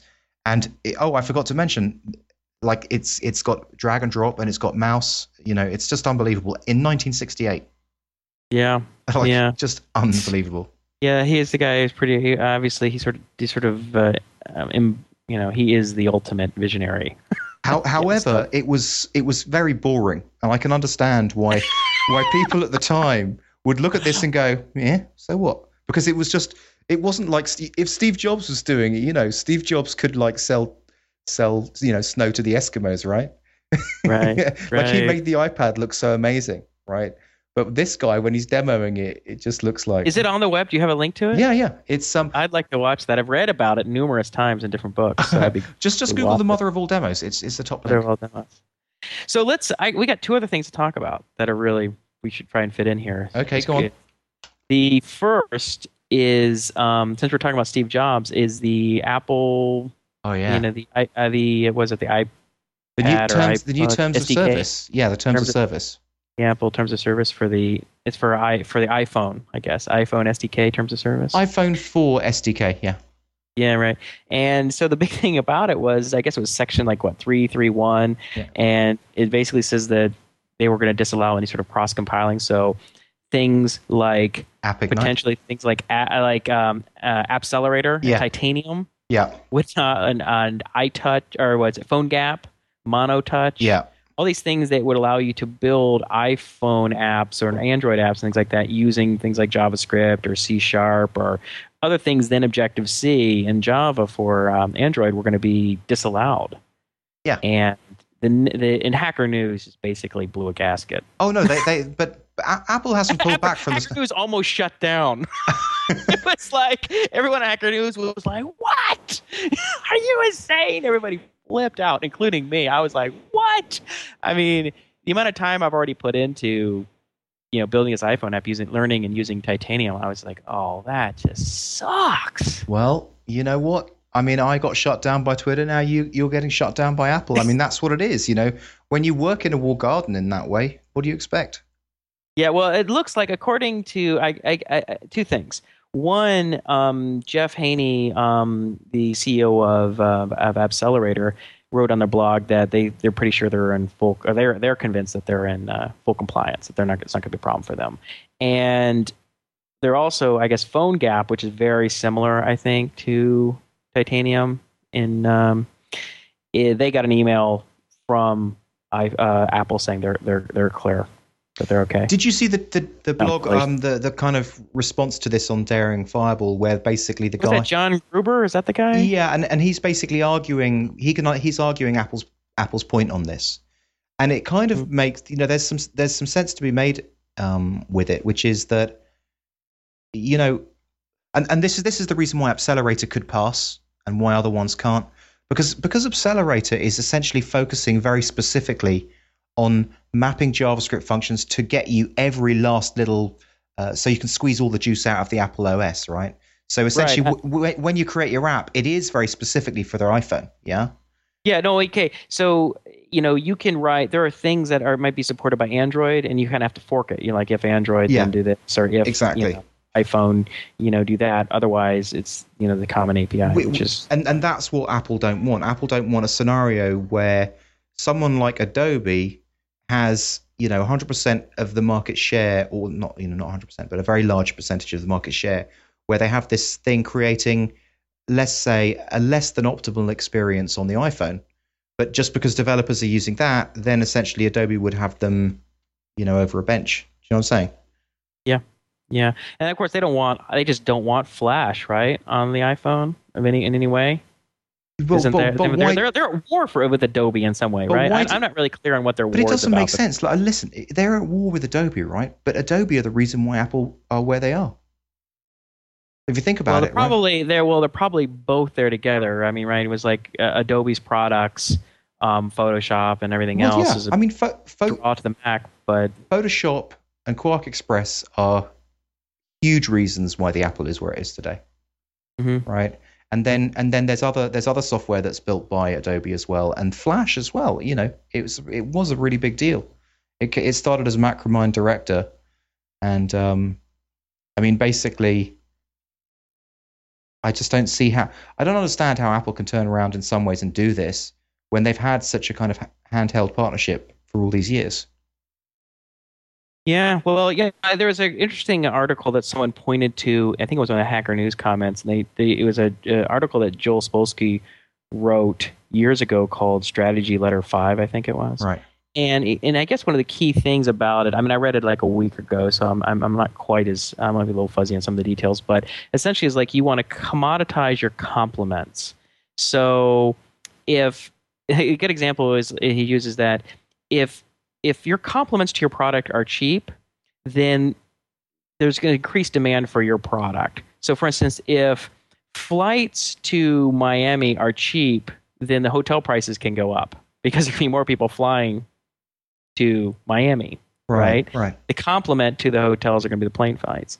And so you want to commoditize your complements to get the price down low, and that'll increase the demand for your product, which you can then raise the price of. Okay. And if you could, so so the idea is, I guess, what you know, in, in terms of this commoditizing the actual you know the mobile app the mobile devices make them all the same like ah you can run the same app whether you use an and you know it's some motorola or apple thing you don't want you don't want your product to become a commodity obviously and it's i guess it's much easier in general to commoditize um, or has been much easier to commoditize hardware than it is software. So like video cards can be commoditized, like direct using like DirectX, right? Yeah. X-ray some, yeah, it's all you know, get a little faster one or whatever, but you know, it's anyone to work. Or how Microsoft sort of commoditized um, uh, PC compatible computers, or you know, whatever the the first. So, IBM so how does this relate to the Adobe and? Um, okay, so the idea that I guess what the suggestion is, at least from the guy who initially linked the article, is that all this is is Steve Jobs trying to prevent the iPhone um, from becoming a commoditized device. It's just like, hey, you know, you can write these cool apps, but they run equally well on Android or iPhone or whatever. They all do the same thing. It's just yet another, just like another cell phone. Like everybody has a million cell phones. We have Nokia or this or that. They're right. so he's trying to keep it special. You want to keep it special, a commodity. So I know I don't know if I mean obviously there's, there's more at play than that. Um, you know, part whatever their war is with Adobe in particular, but I'm sure that Steve Jobs has some awareness. I'm sure he has a, quite a bit of awareness of that dynamic. So I thought that was really interesting article, Strategy Letter Five. So um, which I'll put a link to that in the, in the notes. But it's also to do with the fact that Steve Jobs wants so much control over the way people express themselves uh, on on the different platforms of Apple, and just the general user experience of Apple. And um, the thing about the thing about Flash is because you have to create all the controls. Mm-hmm. Like everything just looks kind of different, and mm-hmm. it, it really wouldn't be hooking into the to the OS in the same way, you know. It, yeah. Like well, you know, Steve yeah. Jobs is a perfectionist, right? He has a very very particular taste and he wants to maintain it and so he's well, going to do it. It would be kind of frustrating if you're if you're going through the app store and you're using all the different apps and then you use the Flash one and it's got a completely different navigation and menu system and it just doesn't mm-hmm. work in a similar way. Mm-hmm. I mean, but I like I make it sound as if I'm anti-Flash, and I don't mean to be. I've I've worked with Flash a lot, um, so just you know don't get too stressed if you're a Flash enthusiast. Is that what I'm saying? no, I think you should send Justin an email, nasty email, make yeah. him feel bad. Um, Jason at techzinglive.com. Yeah, right. Um, yeah, I don't know. Um, but anyway, but the the the back, but the thing is really was really scary though, as I have to say, is that shutting down Titanium would have sucked. Oh, and it would have. I, I mean, it would have sucked for them. All that effort. Oh, use my accelerator just done. Well, you know, I guess they had they could do their desktop apps, but the mobile thing was really looking like a big opportunity for them. Well, what what about what about Twitter, who basically have gone one step further, right? I don't know whether you've been following this, but Twitter mm-hmm. have started started filling up the gaps in their system because what the way what Twitter's done is they've offered this API and everyone's come along and built great products on top of Twitter to fill up the gaps, right? Mm-hmm. To get to to do great clients, etc., etc. So now Twitter has it's bought a Twitter client, it's bought the iPhone Twitter client Tweetie, right? And it's uh, probably going to buy a whole bunch of other key pieces that mm-hmm. pe- that people have been building, which then means, and, and the reason why it's doing this is so that it can it can take control of ads and all that kind of stuff. But it means that lots of people who've been building stuff based on Twitter now that now that the gap is filled, you know the general the general punters aren't going to go out looking for an alternative because it's just filled by Twitter. They'll just you know get yeah, it. I mean, I, again, Spol- Joe Spolsky read an article about wrote an article about that at some point. He was talking about like they describe the process as like picking up nickels and dimes in front of a, a steamroller when you're like building sort of like feature extensions on some big existing product. Yeah, that you know you might be able to make some money and sometimes it works out really well but and you get bought by the company but if they decide to compete with you and just you know by roll it out themselves which they may at some point especially if it's just like a missing feature or a substandard feature yeah, but I mean it's like I don't know whether you'd call uh, like an iPhone Twitter client a missing feature. i don't know i mean, mean, you know you want to pretty- Twitter, they're going to want twitter on everything and so they might say well look i'm not a you But, know but, i'm but not look, I mean, they've all okay. What I'm saying is this: they've already got you know hundreds of different iPhone clients, hundreds of different people competing for the market. So uh, there's already like an evolution, uh, an evolutionary um, survival of the fittest taking place with those Twitter clients, and people are going to use the best ones. But now they've snapped one up, and like at at the cost of 99 other guys and 99 other businesses. Like isn't that going to co- isn't that going to basically i'll tell you what's going to happen. It's going to create a backlash. Those 99 other businesses are going to club together and they're going to create a new open source twitter and twitter's going to become redundant Right. that's what i think well i got another topic i want to talk about before we run out of time okay shoot swarm Swarm. time to talk about swarm okay So you created a game, you invented a game some years back that is sort of a cross between, I mean, it's not really, but it's kind of a cross between, say, chess, checkers, and backgammon, is the way I look at it. Yeah. And it's, I have to say, I was very impressed. It's very clever um, idea. It's really, looks really slick. Um, and you built it how long ago? Or you invented it or came I, the? I guess probably around three years ago maybe three and a half years ago it's another one of my uh, crazy side projects that you never really released. I, yeah, I built the whole thing out, and, and I actually built it in Flash and, and created a. Well, I- first first of all, just creating the game in its first place takes a lot of effort. You know, you've you've got to put like thousands of hours into playing it and working out the different strategies and the different rules, Mhm. and then turning it into a piece of software as well is another thing. So I kind of got, I'd say, eighty percent down that path. Right. But- oh, I was really well, the first time you showed we showed it to me in it originally. I think like six eight months ago, right? Yeah. And what was it that got you sort of interested again in? Well, uh, okay, uh, okay, another that's a question. great question. Um, so what I wanted with Swarm, what I've always wanted, is a proper board game. Like I've always wanted it to be like, you know, a really nice, like you like you get a nice chess set or a nice backgammon set. I wanted Yeah. to get a nice Swarm set. So my idea was to just put it on the back burner until I had enough money to go over to China and work with some product development specialists and actually create this board. Because part of the board I wanted to be electronic so that you could press down on the pieces and it would show you the moves that you could make with each piece that you press down, which i had done in software, but somehow wasn't as impressive as the, the vision that I had in my mind. But then the iPad came out and it made me realize that that is actually the board that I want. Like the whole surrounding of it, the whole brushed aluminium. That's Mhm. exactly what I want. And if I can just, you know, put my um, graphics on top of that, I can pretty much put the quality of user experience that I want onto that iPad. And like for me, the the big deal isn't about creating a game that you can play with an AI, although I know that's something you're interested in. But Yeah, we could get talk we'll about talk that about in a that in a sec. But for me, the big deal is that you can take out your iPad and you can play Swarm. Like you can put your iPad down on the table, and then it's this interactive game board. You know, so which is this this new game that's something like a cross between chess, backgammon, drafts, etc., etc. But actually play it in I don't know um, Starbucks or something like that. Play it with an old friend, and just so it's just like a really good game like that. You know. Uh, yeah, I. Oh, okay. I think it's that definitely has potential, um, and I think it's really cool. I, I, I here's the things I think you need to do in addition to that. Now, I think creating an iPad game is is, is, is should be uh, you know do that definitely would be fun use of it and give you a good excuse to buy an iPad as well. so, but I think you need to make it, and we've talked about this. I think you need to make a web version of so people can play it online, like they're playing Minesweeper or something, you know, or Solitaire but they have to be able to play against a computer because people have to be able to experiment with and learn how to play on their own. Um, I think that you know that will greatly increase potential to for people to adopt it. That's my first thing. So I think, but in order to do that, you need the, to have a artificial intelligence or something that allows people to play against the computer. Which is going to be incredibly right? difficult to make. Right. So we'll talk about now. That's my suggestion. So that obviously we've talked about. I'm going to try and do that because I have some background and some experience in machine learning, and I think this is a really interesting problem to try and evolve an artificial intelligence that is um, somewhat workable.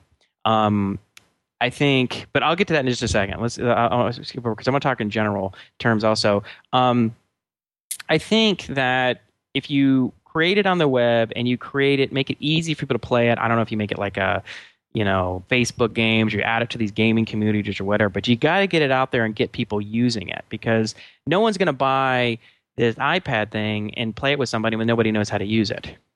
And another thing I was thinking you might want to do, and this is a whole, almost a whole other line of conversation, whole other topic, but um, in order to get people to use it, it seemed like you'd want to get out to get actual physical, simple board, like a like a chessboard. Like you don't have to be electronic or anything like that.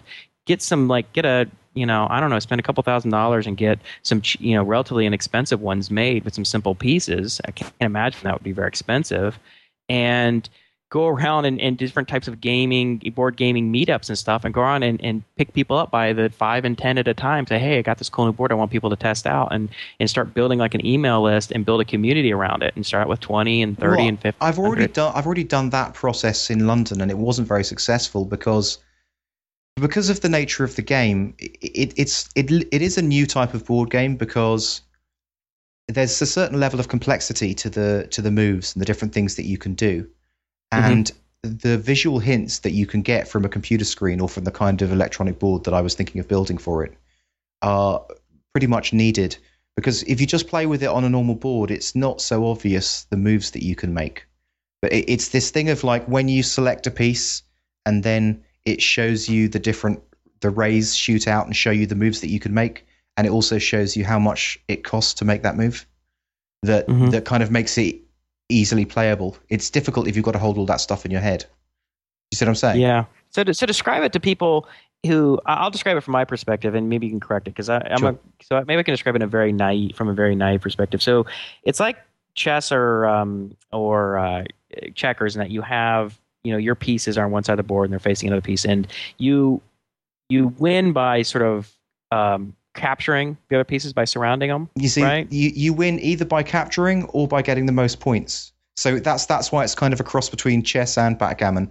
Although it's okay. It, the gameplay is absolutely nothing like chess. Just just but you roll, but you roll the die. But you have three different types of pieces. You have a queen, a drone. You have queen, drones, and workers. Right. Yeah yeah. So swarm. So you got the whole, and you got little hexagon. So it has this sort of like you know bee theme or whatever, yeah. which is actually really clever. I never even occurred to me some of that stuff. I didn't really think about the hexagons. I'm like, oh, okay, now I get what the hexagons, right? Duh. Um, but um, it's sort of clever how you put that all together, and then you roll dice to figure out how many you know available moves you can make, right? Yeah, and, and you, you, you can move um you can move your pieces or you can move your opponent's pieces at different costs of the dice. And, and, you surround them like kind of like Go or something. Yeah, right? exactly. You surround them like Go, and then you capture them, and then any piece that you capture, you get points for.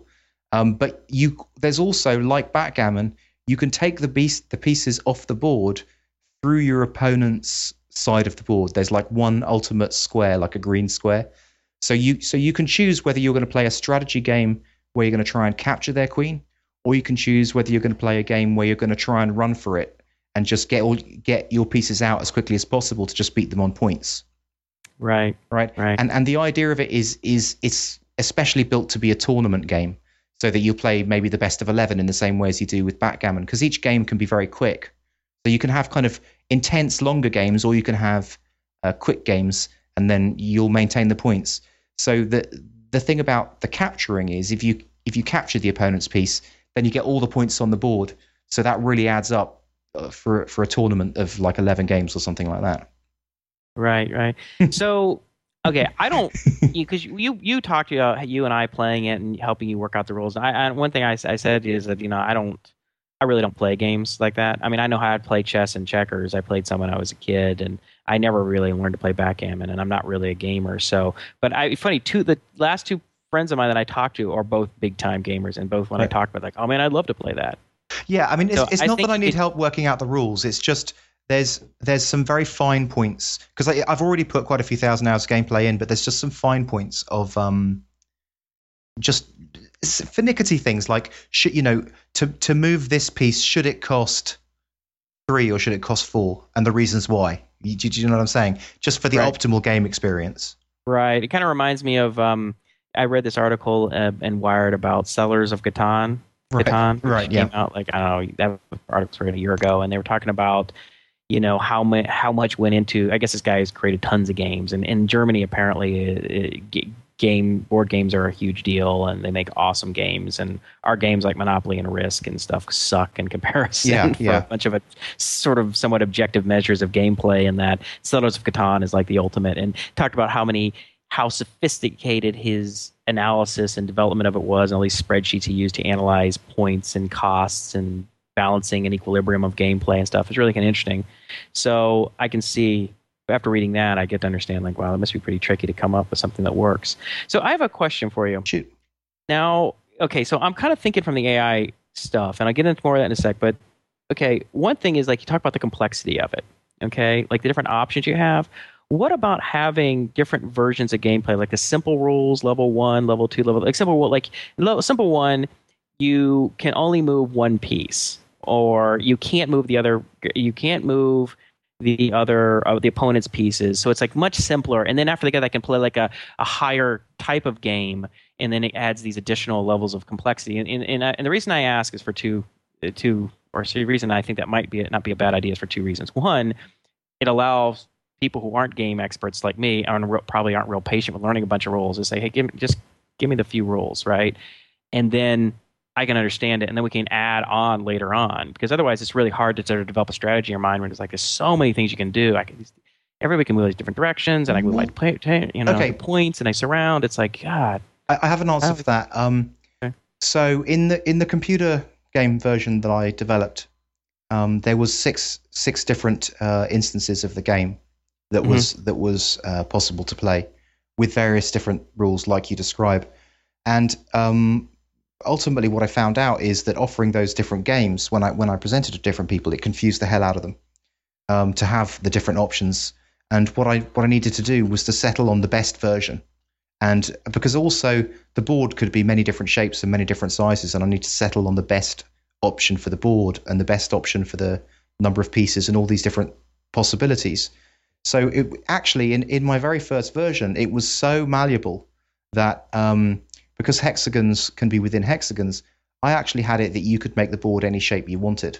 Right. Right. So mm-hmm. you you literally had twenty hexagon pieces, and you could just create you create your own, your own board. Um, mm-hmm. But that once again was just an extra level of complexity. People just want to sit down and play something. Now, when I say the rules are complicated, they're not that complicated. They fit on one page, um, which is you know, like chess rules fit on one page. Um, it's just it just takes a couple of games to remember the point values, and I want people to be able to get into it straight away just by using the system rather than I, I guess. I don't mean the, the, the rules themselves are super hard, but the, there's enough freedom of movement that coming up with a strategy seems really hard to select what you can do. There's so many different options, and one the other reason I bring it up, one move can't work, by the way, because you just can't do anything in one move. The game's too. Oh, okay, boring. you know, maybe not. I'm, I'm just threw that out there. I mean, limiting yeah. it in some way, some degree of movement. You know, like limiting it down your options.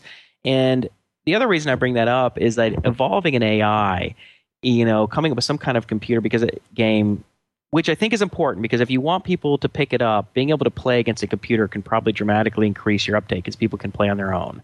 And people play lots of people play games on their own. Probably that's probably much more frequent than people playing with other people. Yeah. Now, but evolving an AI or creating an AI where the search space is just astronomical. So, for instance, it, it makes it much more harder, right, computationally. So, for instance, if you're looking at um, chess or checkers, and you're like, well, what you know, how many different moves can I make? What are what are my number of possible moves? And then if and, and then what you call that is like okay, when I look at all my possible moves and then all the possible moves that my opponent can make based on each one of those move, those moves, that's one ply look ahead. Yeah. So sometimes these computers search algorithms two ply or three ply or four ply, and they they just enumerate all of these possible, um, you know, moves and counter moves, and then it does an evaluation of the of the board at that point and gives it a value, sort of like in and one of the common approaches is what they call the min max algorithm, which you minimize to calculate the value of the board. You minimize the maximum value that your opponent can uh, cause. You minimize the maximum damage that your opponent can get cause. Like that's a very common way. But if you, in, you not only do you have all these different pieces that you can move and all these different ways that you can move and you can move the opponent's pieces, and you have the dice, so you have the stochastic element, then you have this just huge search space. So it's really difficult to. Well, I'm sorry, but that's, that's the best gameplay. so God, you know, it already I mean, has the best gameplay a, through thousands of, of hours of gameplay. So I mean, know, that's a hell of a challenge. I'm not going to change I, the game just to make it easier for you to write an AI.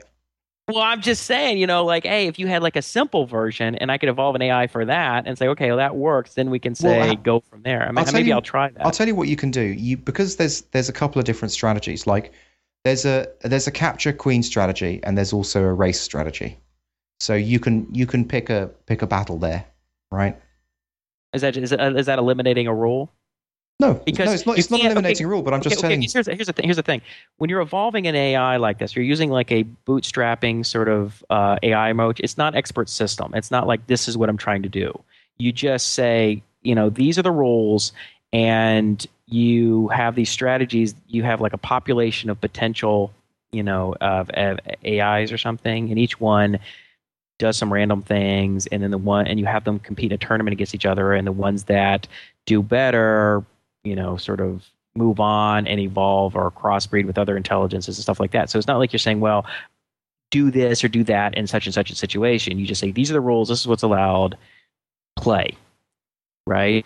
So it'd be much easier to do something like that if I said, all right, if I limited some rules down, something like if you had like Baby Swarm, right? In Baby Swarm, you can't move your opponent's pieces and you can only do X, Y, and Z. If there are ways of limiting it down a little bit that you know, I, at least I might do that from just developing the AI. But I'm just thinking that might not also might not be a bad idea for pe- getting people used to playing it. But the thing about it is, is moving moving your i mean th- this is why i say it's important for you to play the game so you can understand it seems crazy to me that you'd build an ai without intimately understanding how to play the game well you know that's actually kind of the fun, that's kind of the fun of it so if you, if you just if it's like one of the fun things is like i don't want to be an expert at it i want to see if i can evolve an intelligence without expert input expert guidance is okay. that possible okay well i mean the thing is your moves are limited because even though you can move your opponent's pieces it's kind of rare that you have enough points that you you're in a scenario where you know when you roll the dice that you're in a scenario where you can do that it, to mm-hmm. an effective way. You know what I'm saying? Right. So it's yeah. not. It, well, I'll do the calculations and see. I, I need to do some calculations and kind of see how many see how many different possibilities there are. Maybe maybe it's not as bad as I, I am imagining. It probably but, um, is as bad as you're imagining. Yeah, it sounds look it's it just intuitively just kind of looking at. because like, the wow. different, the, the one difference. I mean, for example, Go, which which is supposedly the you know the largest search space game, right? With mm-hmm. Go, I I think you've only got two axes that you can move each piece. Right. Right. So with this, you've got six axes per piece, and they can move in any direction. Right. And and that's kind of the strange thing about the game, um, and and why it's kind of different, it, because people aren't used to a game where the games, typically speaking, are about moving one piece, and by moving one piece, you you create your strategic, you know, viewpoint or goal. Whereas this is like hive mind. It's. It, did you ever read Ender's Game? I did. Yep. Okay, so you know the way that Ender wins wins Ender's game, right? This is just the whole uh, overall concept. Like he's thinking larger than just an individual thing. That's what you have to do with this this game. It's it's like move, moving your pieces as a as a swarm Right. Right. And and then by doing that is how you can if you strategically do that well enough on on a number of occasions, then you can win the game. Right. Right. And it's kind well, of in, it's easier yeah. than it sounds as well. I mean, it's not difficult to play. Yeah. Well, so yeah, I mean, I'll definitely play it with you. I mean, I, I, I mean, I'm, I, I don't have enough time probably, or I probably even, you know, to, to play it over and over, become a, you know, an expert at it. But as long as once I become very you know, un- and once I understand the rules really well, that's pretty much all I need. Um, and then to make an attempt, because what I find really interesting, I'd rather spend my time trying to, uh, you know, work on the uh, AI than actually Yeah. playing it. I just, I'm just not as interested in, in games as, uh, Yeah, you know, no, understand. But uh, you know, I read it because I had read an interesting book years ago. I think I might even mention this back in an article we, um, I mean, in a podcast that we had with uh, Chris Park about um, was AI War. Oh yeah. Remember that? Was it ten or something? And it was called the book was called Blondie Twenty Four, and it was by a, a guy named uh, David Fogel, who um, he's a I don't know, he's a you know he's PhDs in machine learning, and he has a company called Natural Selection. And he when he I think he wrote a um, they wrote a paper. They initially were trying to evolve a a, a uh, checkers playing algorithm without using expert input. Um, which a lot of these sort of game playing algorithms used like a database database of games like end games and how do you start a game like chess and things like that. Yeah. they wanted to evolve something that didn't use the expert input and the, the name of the book was called blondie 24 it's really interesting. And i was going to say i wonder if i could apply some of those ideas to swarm. So i've been kind of i pulled it off my bookshelf and i actually forwarded you a link to it. I thought you might find it interesting because it's not an overly technical book. It's you know No, I'm going to get it. That, that that could I could do that. Um, have a look at that on my, my holiday. By the way, there's is probably a good point to uh, to mention that I'll be going away to Europe for three weeks on Monday. Um, so we're not sure how many podcasts we can fit in during that time. We'll, right we'll, is we'll being kicked out of the country for the weeks the same thing as going on holiday is that what they call it these days you're gonna run from the law is that Yeah. so where are you going Uh, going to Ireland, England, and France right right just to see friends uh, and family. Oh, that's cool. So, are we going to do? What's our plan for the podcast during the time? Are we going to do anything? Um, well, we'll just I think just keep in touch, and um, I'll I'll ping you when I've got an internet connect. Because the, the difficult thing will be to have an internet connection somewhere where I can speak privately. Right. So you need to have a headset and your laptop. I'll have those things. Oh, Um, oh, I'm getting a Mac tomorrow, in theory. Oh, nice. Very nice. Moving to the other side. Right. So, yeah. So I guess we'll see. So whether or not we do a podcast really depends on whether you're able to find a. I suppose the other thing is just quickly is if anyone wants to um, play a few games of Swarm with me, I'll set up an online version so that we can play it and maybe Skype at the same time. And um, because then Yeah, we can- need to You need to set up a, uh Swarm Alpha test group. as well. exactly yeah just just even to get some of the game um you know what would be cool would be if if that could be done in like a i don't know like a virtual environment where where we were playing using like screen Yeah, we need software. chat roulette. You need Swarm roulette. but but like where there was maybe five you know there was two players uh, playing it but then maybe five other people discussing it you know Making commenting heckling you. We- yeah heckling commenting on it i don't know i don't know ah, I think that'd be cool. Well, I Uh, think you should create some kind of um, a gaming site where people can come in, find other players. They can ha- see a screencast of how to play. You know, they can have a have a tracking of their points. Like, you know, okay, you've played, you've challenged these people, and they get kind of a ranking score. I mean, that would bring people in and help build a, a sort of a user base, which would be fun. yeah you also had another idea which was to do some kind of ai competition Yeah, well, I, you know, I was thinking once I get if I can get an AI that's at all workable, then it would be fun to once I have sort of like a some sort of framework where people can easily test their AI and t- inputs and outputs and stuff like that. You know, maybe you know it'd be so, interesting if people. so you want a head start on everyone Well, you know, I, I mean, I, they can go ahead and do it if they want. I mean, no one's stopping them once you have the rules online. I'm just saying that it'd be interesting to if I was able to build like a framework for people that where it's easy for me to test mine and then I say, okay, now go on and test yours if you want to. That'd be kind of cool if you could go in the iPad and you could choose a personality to play, right? Yeah. And it could be different, the different AIs. So yours could be Jason AI. Well, you know what I've been. Th- yeah, it's all right. Well, yeah. Well, they have those AI con- competitions for different those game playing. You know, for those different types of games, like checkers and stuff like that, and they get rankings. And you know, I don't know much about it. I know they they, ref- they referenced that stuff in uh, Blondie twenty four. Um, They play You know against each other, don't they, to determine who's the best? Um, yeah, that's right. Well, they're trying to, you know, they're, they some of it's just from a research perspective. You know, these researchers are trying out different machine learning methods, and they're looking at like, hey, well, we, you know, we did this approach and that approach, and we reached this level, had such and such success, as opposed to just trying to build the very best backgammon or chess playing algorithm possible. It's more about, you know, it's just good. It's a good, very good sort of ex- laboratory for for for working and, and testing out these machine learning methods.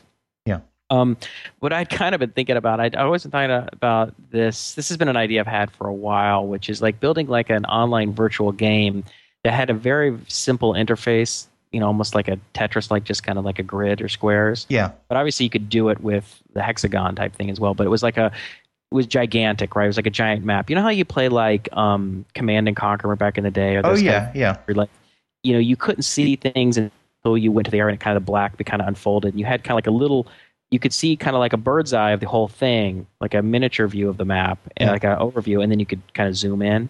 And i was thinking it'd be kind of cool to create something that was kind of and, and i guess thinking about swarm is kind of like that you have these different rules and things can move certain ways but i was thinking like something is much more abstract than say a command and conquer where you have these tanks and stuff moving around. It was more like you know a handful of different types of pieces. You have maybe like fortifications and you know uh, energy and you know attack and defenders or whatever and but it would be kind of thing it would be an ongoing game and so that you rather than you playing it directly you would create your ai and train your ai and all these ais would be going over this gigantic universe trying to get create defend more space you know i was like that would be kind of a really really kind of a cool so the only way to play the game was AI. I don't know. I mean, I was thinking, I was just thinking of that today. I mean, I initially I was thinking, well, if you played yourself, but then what would happen if you weren't on the machine? If you weren't on the game? Like, what happens in World of Warcraft when you just aren't playing? You just your di- character disappears. Do they allow AIs into World of Warcraft? Things like that. Well, I don't know, but what you but you know what I'm talking about, right? Like, so what happens Yeah, when you disappear? Yeah, you just well- you're not. Yeah, no, you're just not there. No, you, your your Well, av- well, what avatar happens- disappears. But if you're doing something that's a gigantic, ongoing str- sort of strategy game where you're I think that your your- avatar kind of goes dead. It just kind of stands there somewhere in the game. It comes a zombie. Okay, so what happens though? What would you do in if a, if you had like a giant strategy game, right? You would ma- it's like an entire world, and you only see a small fraction of what you have, but you're trying to ex- extend your territory. You're trying to pick up territory and defend your and defend it. But when you go off, does it kind of gray out and people can't attack it or whatever? You uh-huh. Dunno. And dunno. I uh-huh. was I was thinking maybe if you did AI, then of course the AI never goes to sleep, right? It's always playing. but maybe you have some AIs, but then you have people you can go on and you can you can take over and play, or I don't know. That'd it's, be nuts. It's it's something I've just been thinking about. I haven't really in my mind have a solution, but I was sort of thinking that it was something that you could do with a very simple interface, not using I mean using like just HTML and JavaScript. Yeah. Pulling into a, a- main server. But sounds anyway, sounds I like a good idea. yeah, well, it's a it's a big idea. I don't know if I'll ever attempt it, but um, anyway, well, I think that's probably. I think we've been going for a while, so probably a good time to call it. Yeah, nice long show because we we're not 100 percent sure when the next one's going to happen. So, Right, right. but uh, no, I mean it's been good. You know, to, like the AppIgnite and the, the other stuff they were talking about. Good. Plugio, a lot of new stuff. A lot of no- yeah, a lot of new stuff on the horizon. Oh, good. Right. uh, just before we go, so we do want another La Critique. Yeah, we do. Oh, well, there's a there was a, a, a guy yeah, who um who emailed in was about remote DB or something like that. Oh yeah, yeah. I got to check that out again. It looked pretty Oh, neat. okay. We'll like we'll it do that. Like a cloud. definitely like do a that cloud. next show. Right. We'll do the La Critique of the um that remote DB next show. Definitely. I think I'm not sure if that's a domain. It was something like that. Um, but yeah, that looked really good. And look, we had a couple people who would be interested in coming on for like get to know a user. Although my my wife suggested rather than get to know a listener, it should be called This Nerd's Life. I got to like This American Life on NPR. You know, This Nerd's Life. That'd be funny. All right. Well, on that note, all right, that's a wrap. We're out.